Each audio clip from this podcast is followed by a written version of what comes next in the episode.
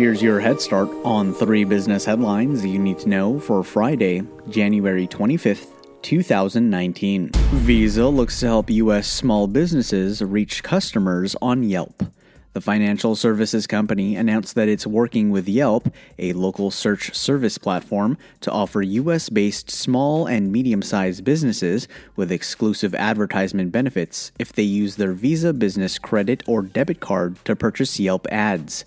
According to the company, businesses who spend a monthly minimum of $150 on Yelp ads will receive an additional $50 towards Yelp advertisements per month. The Chan Zuckerberg Initiative and others look to raise $500 million for affordable housing. The Chan Zuckerberg Foundation announced that it will work with a group of organizations, including the San Francisco Foundation, Facebook, and the Ford Foundation, to launch a fund called the Partnership for the Bay's Future.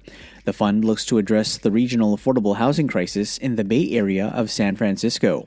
According to the fund's website, the partnership looks to increase affordable housing and ensure vibrant communities of racial equity and economic inclusion. Unilever acquires a plant based food company. The consumer goods company announced that it is acquiring the Vegetarian Butcher, a plant based meat company based in the Netherlands.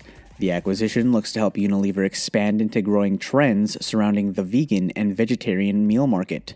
Financial terms of the deal were not disclosed. Thanks for listening. That's your head start for the day. Now go ahead and make today amazing.